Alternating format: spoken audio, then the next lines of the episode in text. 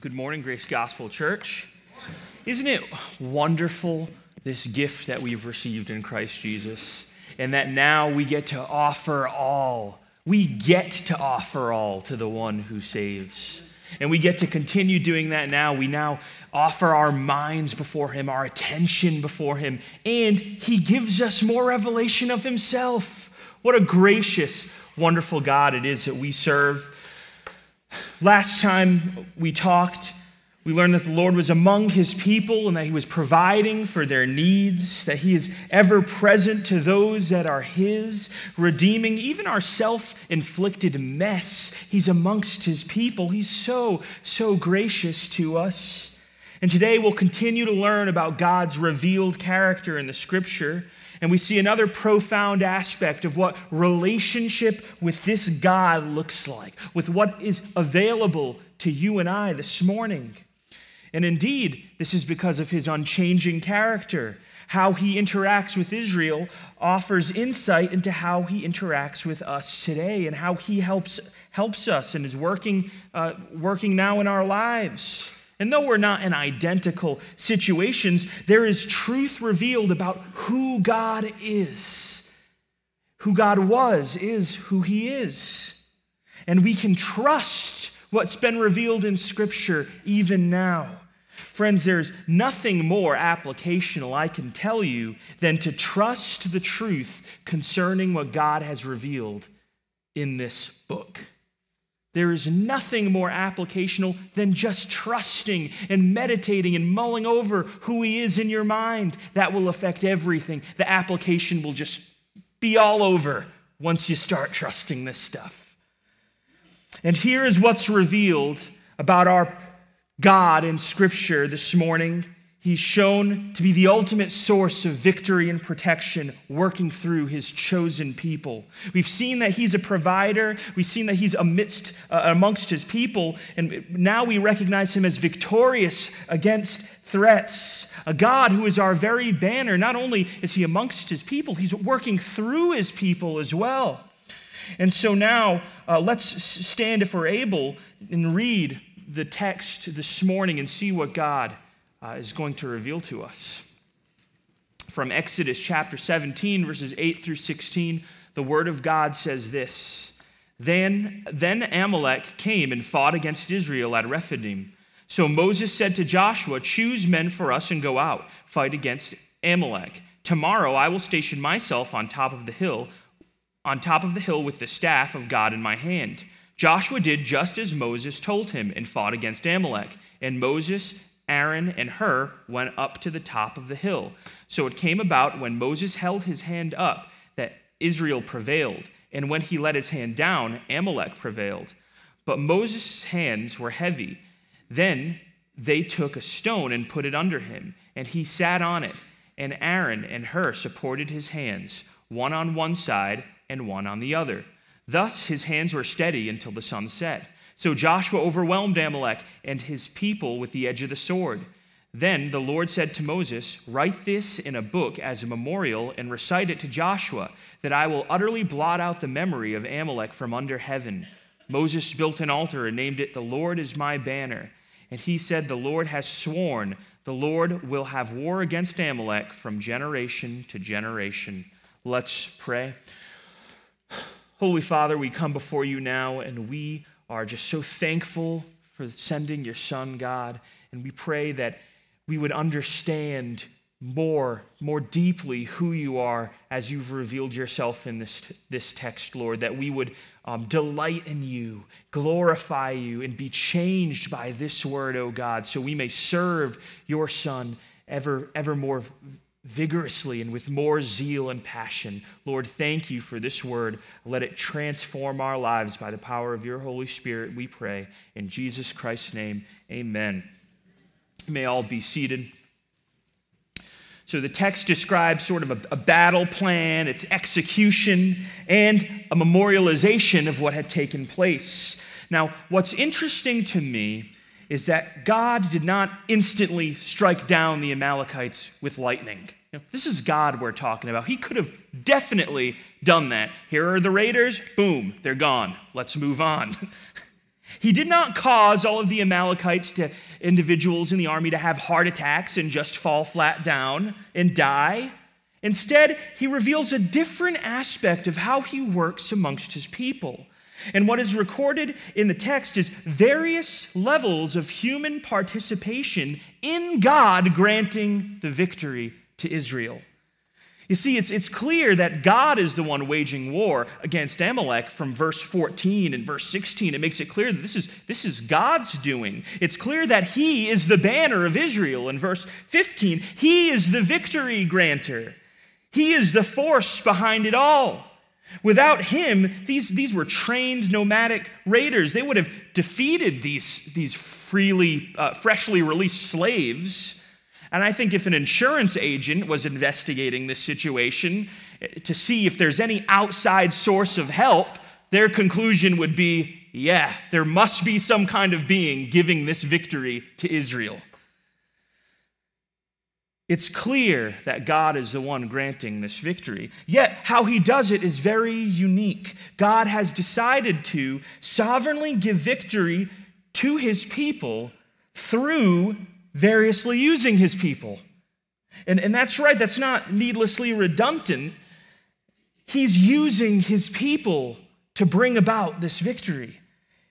He's using their various roles, their cooperation with him to grant the victory. And this once again reveals a very deep relationship that this God has with people who he has chosen.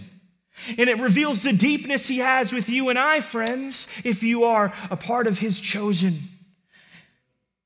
This, this reveals how our God works, and He works through us. What a grace! Here is how God is revealed God is revealed as the true source of victory and protection for His people, who works through His people. That is, in protecting His people, He graciously chooses to partner with us. He partners with Joshua and the soldiers. He partners with, with Moses as, as the leader of the people of Israel. He partners with Aaron and Hur as supports. These are all means that God was using in the narrative to provide the victory for his people. And so we see something very interesting. We see our participation, yet somehow it is God who still gets the glory. He is still the banner of his people. For without him as that, as that banner, they surely would have failed. Being God's people, it means that God is going to protect you and he's going to work through you. Thus, I believe this message is going to be broken up into two sections. We'll see first in verses 8 through 13 that God gives victory to his people through his people. And then in 14 through 16, we'll see that it is God who is memorialized as the true protector of his people. He is the one who gets the credit. So let's look at these two points. First, God gives victory to his people through his people. And here is verse 8 says, Then Amalek came and fought against Israel at Rephidim. Now, who is Amalek? According to Genesis chapter 36, he is a descendant of Esau. Later in Deuteronomy 25, verse 17, we see a description of Amalek as this thorn in Israel's side. They are attacking these stragglers that are in the back as they travel onward. And it also says in that text in Deuteronomy that Amalek did not fear God. These were ruthless people. These were nomadic raiding people. These were fierce trained raiders who preyed upon the weak. They're certainly not operating as things ought to be in God's grand scheme of things. They are sinful, wicked raiders who do not fear the Lord.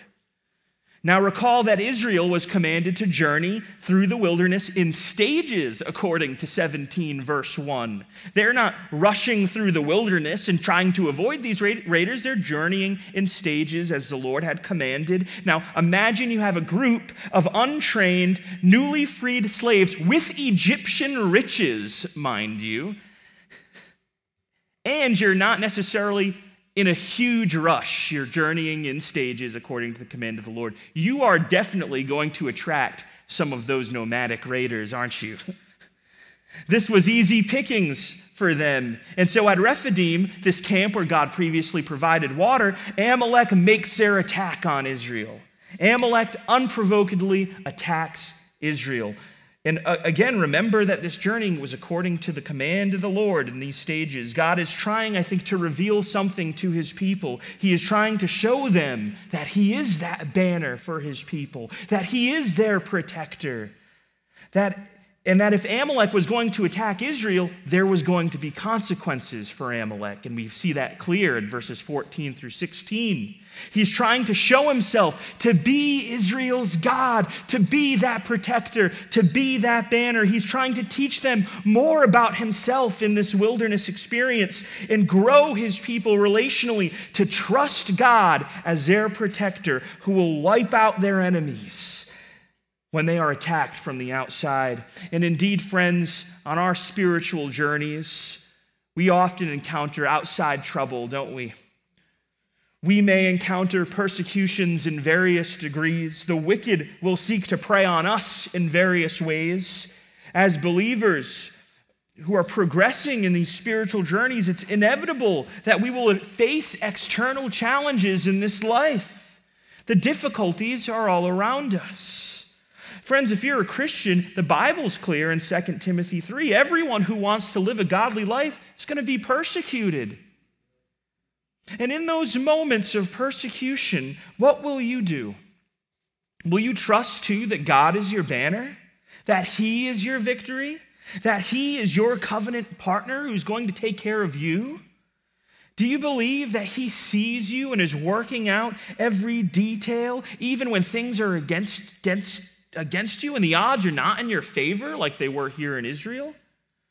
Friends, do not miss the opportunity to place greater trust in God the banner, greater trust in God, our protector, God the one who grants us victory.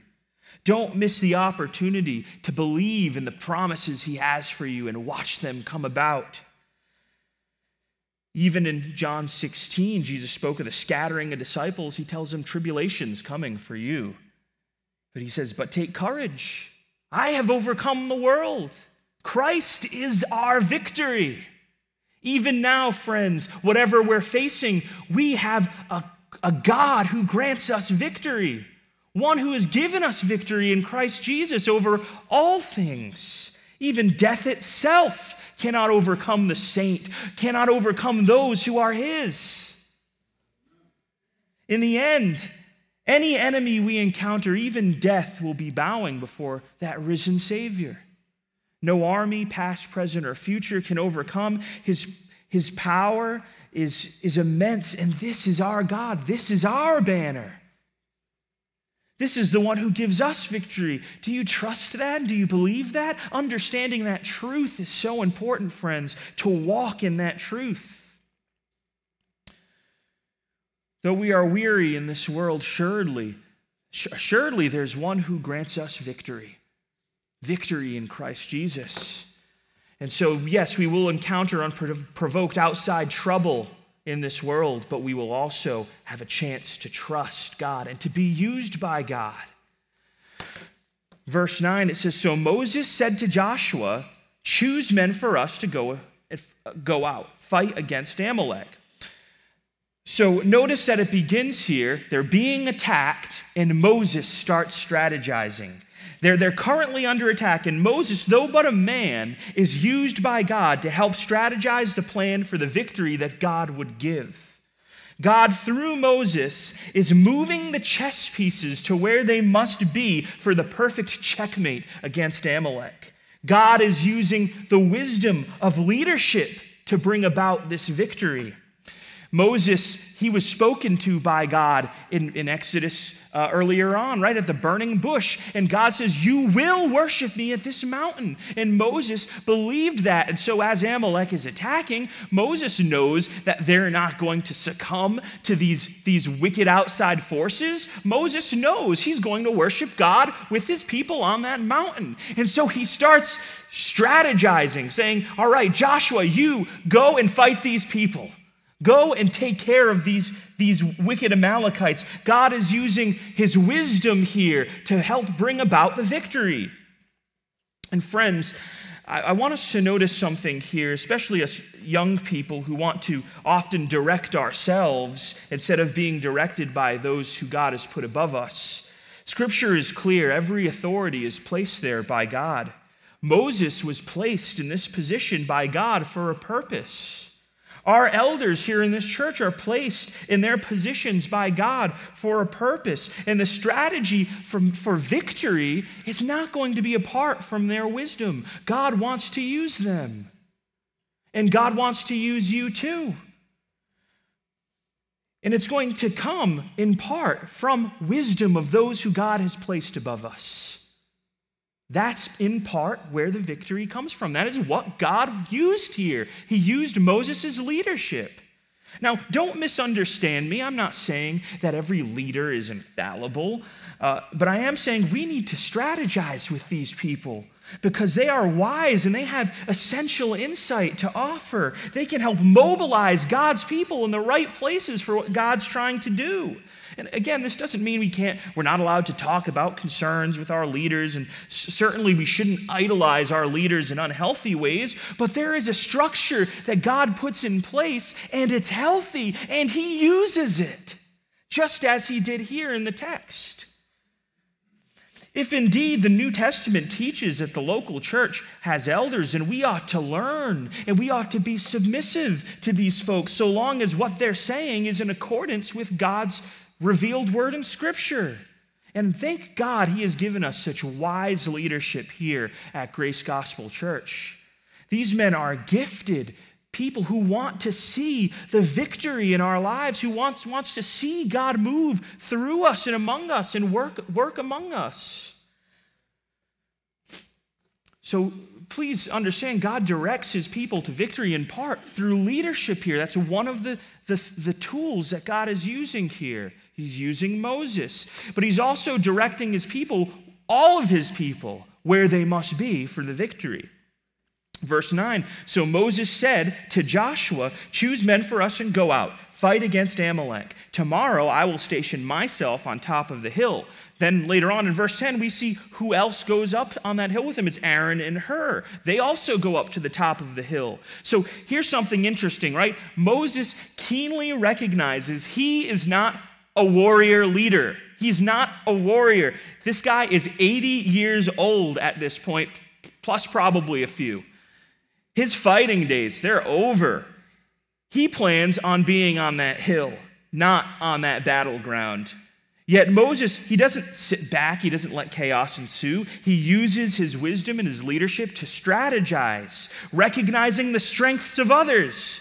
Moses finds Joshua and instructs him to lead the battle on the ground, to choose men to fight on the ground at Israel or to protect Israel.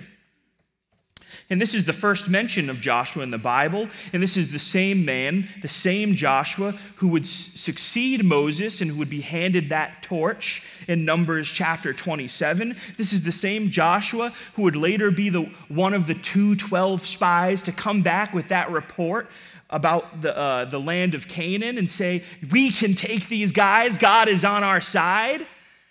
This is the same Joshua who would later militarily lead his people, uh, Israel, God's people, into the Canaan uh, promised land through uh, battle. This Joshua, you see, has a very different skill set than Moses. And so Moses, I think, was recognizing that. And he instructs Joshua choose fighting men and lead the battle on the ground. And Moses, he knows where he belongs too.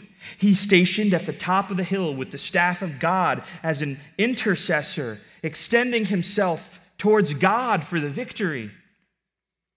Moreover, again, we see God put these supports of Aaron and Hur, also positioned in the right spot at the right time for the victory to be granted to the people.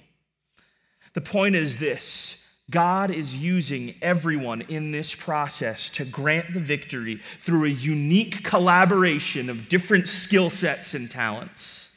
He's moving again the chess pieces to just the right spot to checkmate Amalek. He's sovereignly and actively using his people in unique ways, making sure they are going to be just where they need to be. And this is, in fact, a, a beautiful process that God did not use lightning bolts to take care of Amalek. He collectively used his people for the victory. And friends, likewise, here at this church and at the church at large, we are not independent of one another. And he wants to move each person to where they ought to go for the mission of the church in reaching the nations for the gospel, for the gospel of Jesus Christ and making disciples. We all have something to offer. Some of us might be on the battleground. Some of us might be intercessors. Some of us might be helpers like Aaron and Hur. But together, God moves among the people group and uses them to bring about his will. And this, friends, is amazing. This isn't lame lightning bolts, he's using humans. He's using you and I. He's using his body, the church, to go about and do his will. We are in some mysterious way granted to be a part of the providential, sovereign workings of the Lord. This should melt our minds. That each one here has a special role to play, and that God is moving us and directing us as the head of the church. He is the head, we are the body. As it says in 1 Corinthians 12, right? Just as one, uh, for just as the body is one and yet many parts, and all parts of the body, though they are many, are one body, so also is Christ. He is the head that controls and uses the body. He is moving his people where they must go, directing them. Christ, too, again controls us, positions us where he wants us. And that victory, friends, comes from God directing us in this way. We also see that God gives victory through obedience to instructions. Joshua did as Moses told him and fought against Amalek. Imagine if Joshua had heard this news, right? Moses says, Hey, I want you to go and find these fighting men and then go on the ground. And he says, mm, I don't really know. I'm not really interested in that. I'm going to go home and make cookies. Right? Do you think there's going to be a victory there? Doesn't seem likely. When Moses gives the strategy plan, Joshua listens. Now, mind you, again, consider that that actually took faith as well. Joshua, again, he's, he, these are people, all of Israel, untrained, newly freed slaves, and they're going against Amalekites who were trained nomadic raiders who knew the land, literally battled for a living to, to get all of their things, right? And now here's Israel going up against these people. Joshua could have easily fell into a lack of faith in this plan, in the instructions, and what, what was told to him. But instead, he acts on it. He does what he's told. He obeys the instructions, and this also contributed to the victory, friends. The text says Joshua did as Moses told him. He obeyed. And through the, that obedience, verse 13 tells us Joshua overwhelmed Amalek and his people with the edge of the sword. Had Joshua disobeyed, verse 13 would not be in the Bible.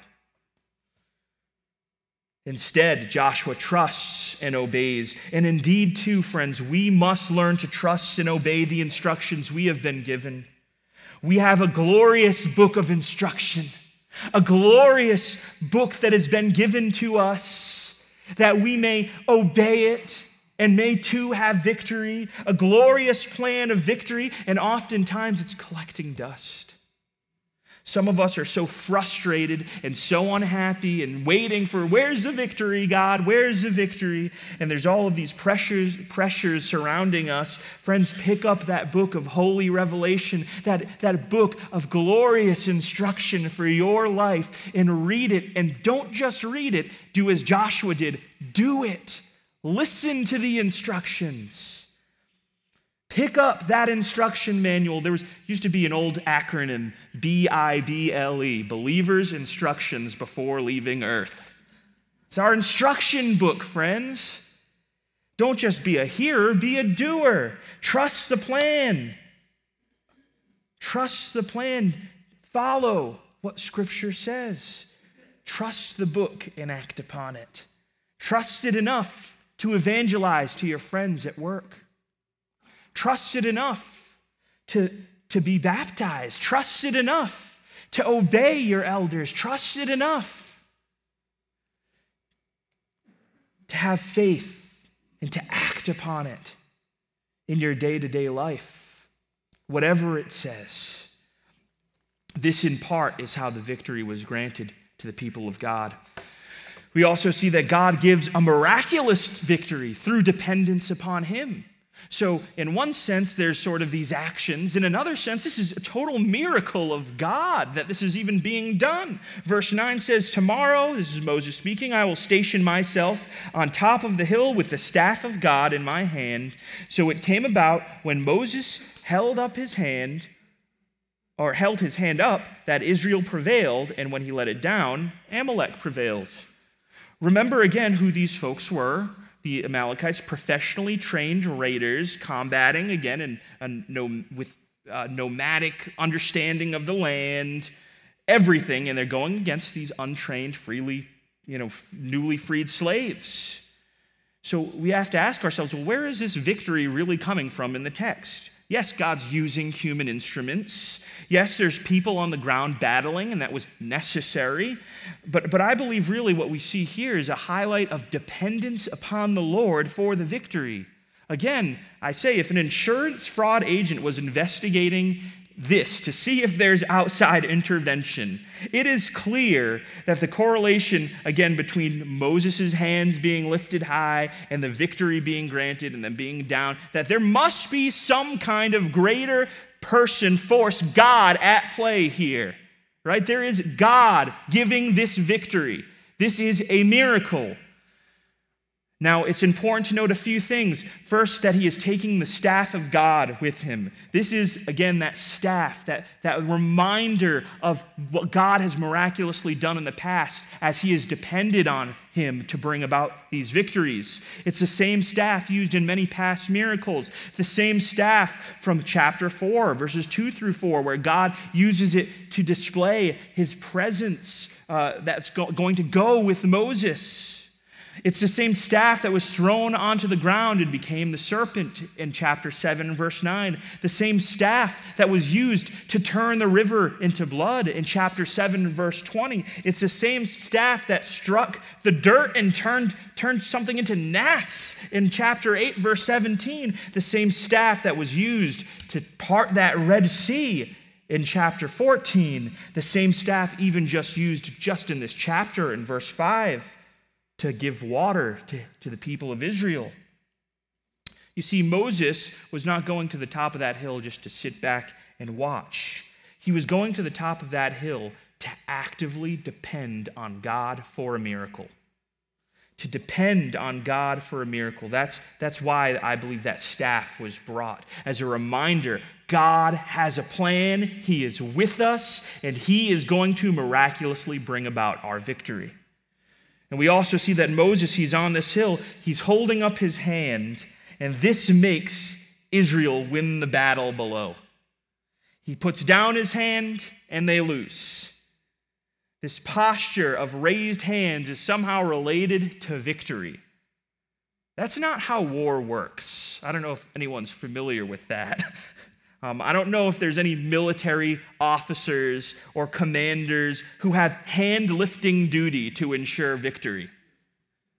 That's not how the world works. It's not how war works. So, what's going on here? We have one's hands elevated. Moses has his hands raised towards, towards God.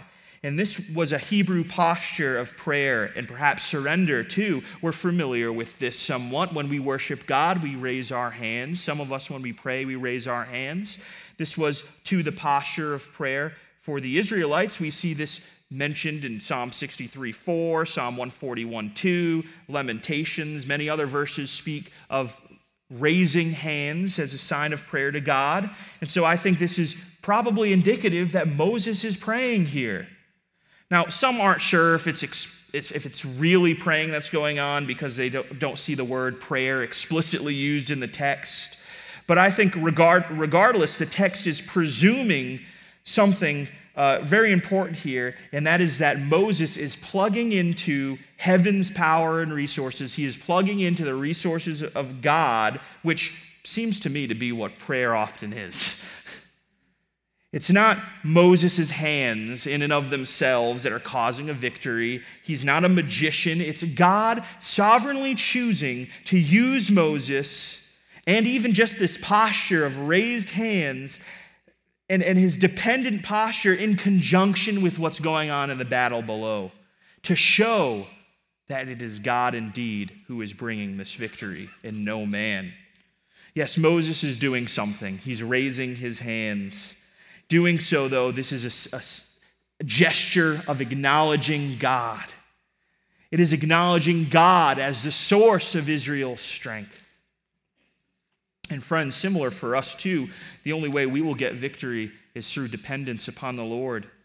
It comes as we lift our hands, knowing that it is He who powerfully moves on our behalf. Yes, we strategize, and yes, we have leadership, and yes, we must obey as Joshua did, and all of that was done in the text. But importantly, none of those things are done apart from God's miraculous intervention that caused this victory. I'm reminded of Psalm 127 1. It says, Unless the Lord builds the house, they who labor, uh, who build it, labor in vain.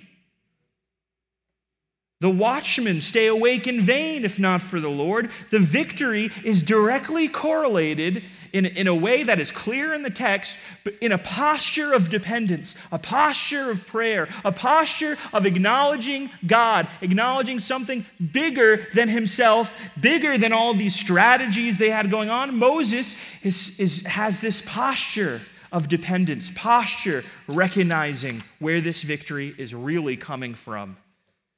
It was God who was at work granting the victory. So, what we see in Moses, I think, is a physical representation of continued dependence in God. In, in one sense, yes, man does things. In another sense, it is the work of God. And Moses bringing that staff, being in that posture, reveals who the true worker is behind all of these things. And I think we'll see that later on as well. The most important thing for us, friends, is to have this posture in our hearts always a posture of prayer a posture of recognizing where the true victory comes from, to never get full of ourselves, to know the one who brings our victories. Friends, when things get rough, when we encounter problems, indeed we strategize, yes, uh, we do things, but are we good at praying? Are we good at depending upon the Lord? Do we recognize that the true power and victory comes not from earthly wisdom, it comes from Him? It's not the strategy on the battlefield. Again, these guys would not have stood a chance against the Amalekites. It was prayer, it was acknowledging God as God, acknowledging and seeking His divine intervention that that, that victory came through. Again, some of us struggle today, overwhelmed by all of these things, these different pressures, things going on in our lives. Don't forget this aspect of how God gave the victory. He gave it through prayer, He gave it through depending upon Him. I pray we talk to Him, that we, we, don't, we bring our problems before Him. He wants that. That's what a relationship looks like. Don't try this on your own. He's your victory, He's your banner. Talk to Him, rely on Him. He will give you the victory through depending upon Himself. We also see it comes through depending on one another. Moses, Aaron, and Hur went to the top of the hill, but Moses' hands were heavy. Then they took a stone and put it under him and sat on it, and Aaron and Hur supported his hands, one on one side and one on the other. Thus the hands were steady until the sun set. See, Moses didn't go alone either but he took with him his brother Aaron and Hur. Now, we've heard of Aaron. Aaron is the, the brother of Moses, and he will take up a, later on a priestly role in Israel. But who is Hur? Uh, now, we don't really have a lot of scripture on this character. Um, he does stay with Aaron in Exodus 24 during the prolonged absence of Moses at, at Sinai. Uh, perhaps he's the grandson of Bezalel, the foreman overseeing the tabernacle's construction. Uh, Jewish legend says that he married Moses' sister, so this might be a brother in law. In any case, it's clear that this character, whoever he was, alongside Aaron, was most importantly a helper in bringing forth the victory. A helper in bringing forth the victory, both of them. As Moses' hands grow weary, they're there to help. And think about it. Again, we already talked about Moses' age. He is an 80 year old man, and he is lifting up his hands for hours and hours, potentially days, as these armies are battling it out. Now, if I asked all of us to, at the beginning of the sermon, all right, everybody lift your hands up and leave them there. Some of us, by just the end of this sermon, you're going to be feeling all sorts of burning right about here right? And this is an 80 year old guy who's, who's lived a long life now, and now he's doing this during a whole battle. His arms are tired, his hands are growing heavy, which is what the scripture says. And even with this miracle that's associated with lifting up the hands, putting them down, God is still showing, oh, it's not about your hands, Moses. Your volition is too weak. Your, your body is too weak. It's about me granting this victory. And so, as his hands grow tired, his faithful friends help. And they first get a stone, which who knows how big this is, something that he had to sit on, so he'll probably wait a little bit. They move it over, place him on it, and then each get on one side and hold up his arms. Oh, what a beautiful picture of the body of Christ and how, how we operate together. I was even just thinking, even just today, as we were praying in the prayer room earlier, how important it is that we had brothers and sisters praying for this message, lifting up hands so that God can move, not so that a man can move, but so that God can do something here this morning. Oh, we each have some, some kind of role to play. There's no lone rangers in the Christian life. Moses' again frailty and volition alone was not going to grant that, that victory. He's too old, too weak. Had God not orchestrated Aaron and Hur to go up with him, they would have lost. Again, another contributing factor to the victory.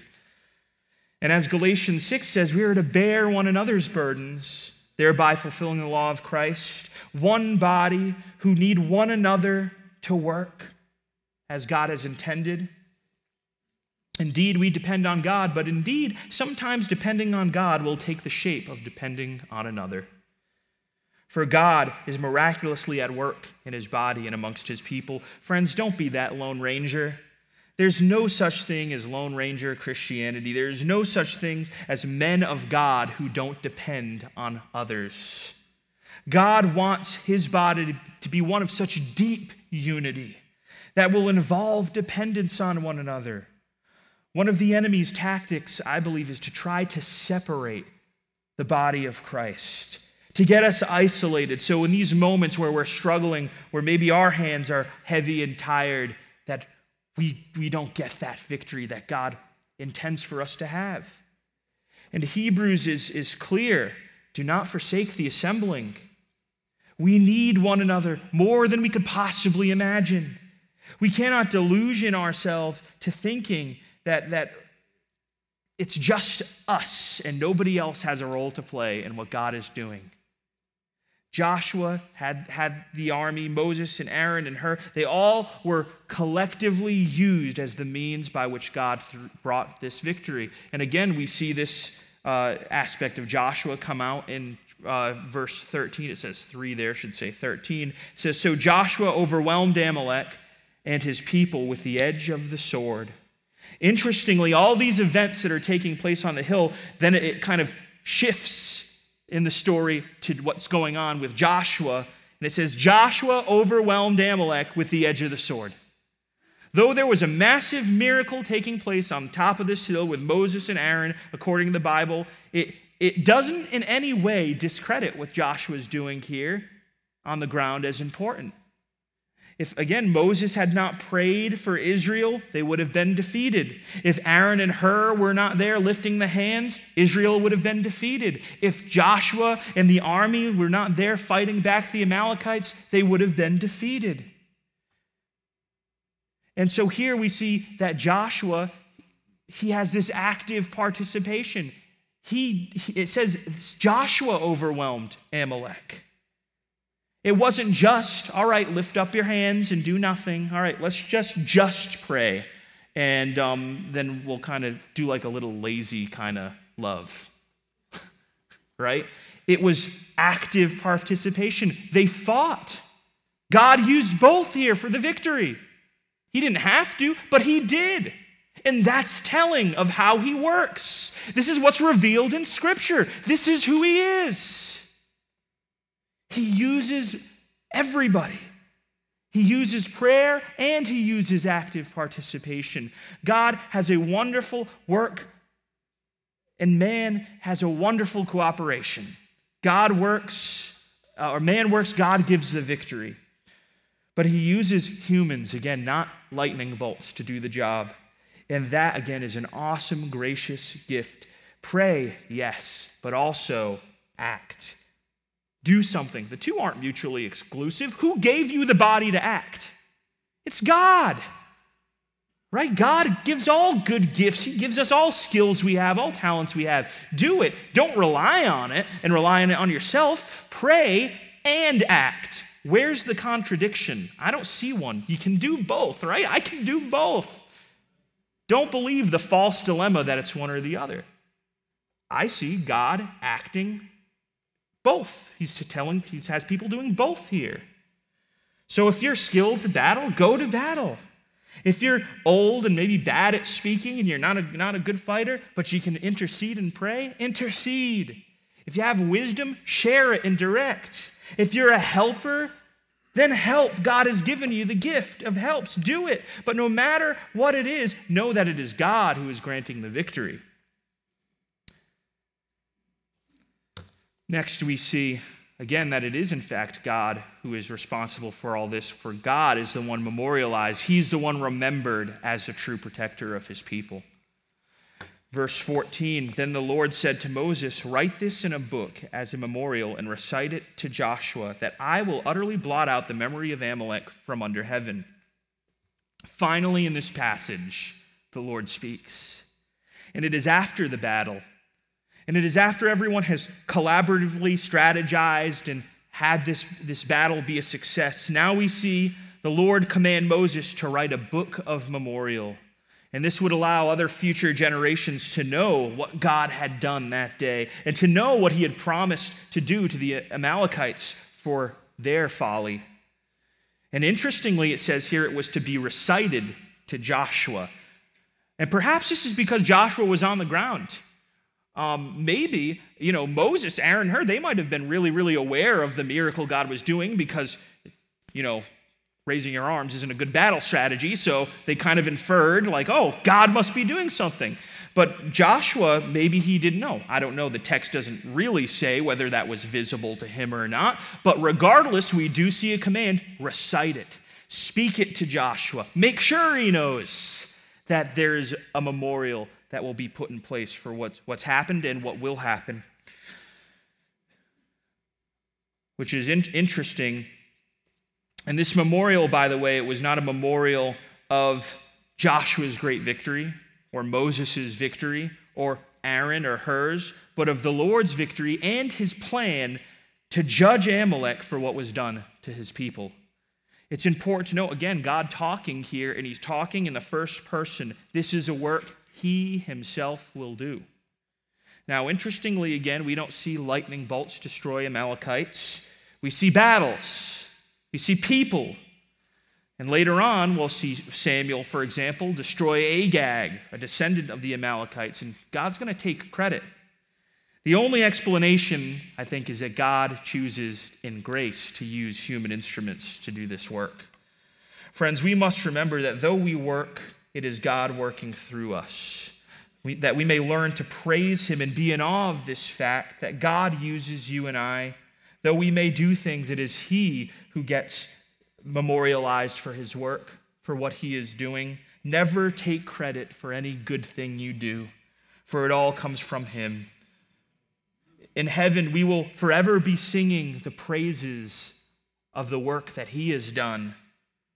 Ultimately on the cross. And then all the works that, that we do, really, it's just stuff that He was doing through us. And so we praise Him for that too. We must speak not of our talents, not of our, our gifts, but rather we must remember His goodness. He's the gift giver, He's the one who uses these things. It's not the works we do, it's the works God has done and the promises He has made. And we must meditate on these things and quite honestly be in awe that He's chosen to let us participate in some way. God is memorialized. God and what He is He does and what He will do is what is written. We also see that God wants His people to know He is a judge. He says, I will utterly blot out the memory of Amalek from under heaven. Verse 16 says, The Lord has sworn, the Lord will have war against Amalek from generation to generation. Interestingly, what is entailed in the nature of this memorial and this altar that's built is that God is going to judge those who sinned. That he will strike down those who contributed to making things be what they ought not to be. He loves his people Israel. He wants them to flourish. And the Amalekites, they came, they sinned, and they tried to ruin that. They warped God's picture of what, what he was wanted to do with his people and what he still did with his people, by the way. And so God here, he promises judgment. Judgment for sin. These Amalekites who thought that Israel was, were easy pickings for their raids, they messed with the wrong group of people because they messed with God's people.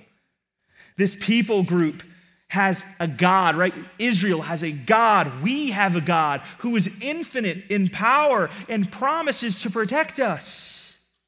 And that unprovoked attack against Israel, it meant certain doom for Amalek. They're on God's bad list now. God intends to wipe these folks out for their folly. And we see that intention made clear here that God is the judge of sin. And again, even later on in 1 Samuel 15, we see a command from God destroy these people, get rid of them. And Saul, we know, disobeyed that command. And so the, the Spirit left him, and God established a new leader. But God did use Samuel again to put King Agag, that descendant of Amalek, to death. The point is, is here that this attack against the children, against those who he was a covenant partner with, provoked God to action, and he was judging sin. Again, first person language here I will destroy these people, I will blot them out in verse 14. He had a relational agreement as the protector of Israel. He was going to see that through. An attack against his people was an attack against him, and so it must be judged. This is a zealous God. This is the protector God. This is our God. But thanks be to Christ. By, by, and by the way, we've all kind of acted like Amalek at times, haven't we? We've done things and made things the way they ought not be. We've, we've sought evil and pleasure. And we're worthy of judgment. But instead of utterly wiping us out, He's extended his grace towards us through Christ Jesus. It says, I want you who are spitting on me, trying to overthrow me, I want you to be my people too. I want to use you and work through you.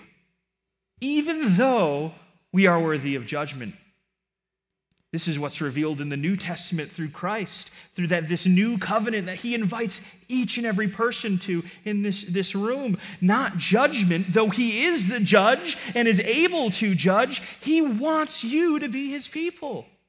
He wants you to be invited to that. Thanks be to Christ, He's made a way for us to enter into the kingdom of God, that we are citizens of heaven. We are the people of God. We are the one He is zealous for.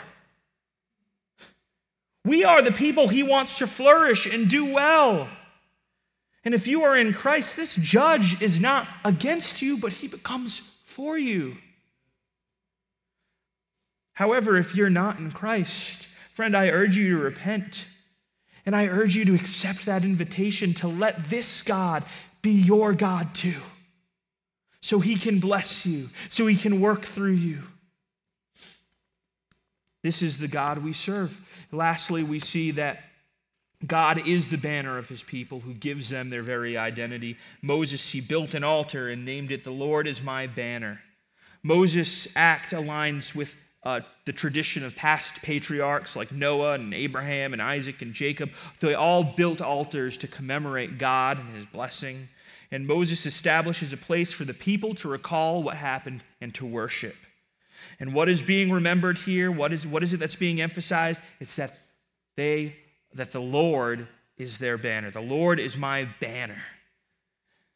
That's what it was named. A banner, again, akin to a flag, bears unique emblems and colors identifying a particular people group. If you see the American flag, you know, oh, this is uh, an American, right? Also, uh, just during these times, too, they were especially used during, during war to show symbolically who they were, that they were a unique people group, used in memorials. It is a flag representing a, a people group, and it is what they are sort of defined by and united in. And in this case, these people, they're not united by colors or united by symbols. They didn't put a, uh, you know, a symbol of some kind of animal on there. They named it, The Lord is my banner. Yahweh, I am. That is who defined his people. And oh, to be defined by that, that you a human creature, that I, a human creature, have the Lord as our banner, as our symbol of who we are. To be associated with the God of the whole universe, to bear his unique emblem. Oh, that He is our great banner, and that it is Christ Himself who unites us, Christ Himself who defines His people that we are the body, He is the head, and that He has chosen to associate Himself with us and us with Him in such a glorious union.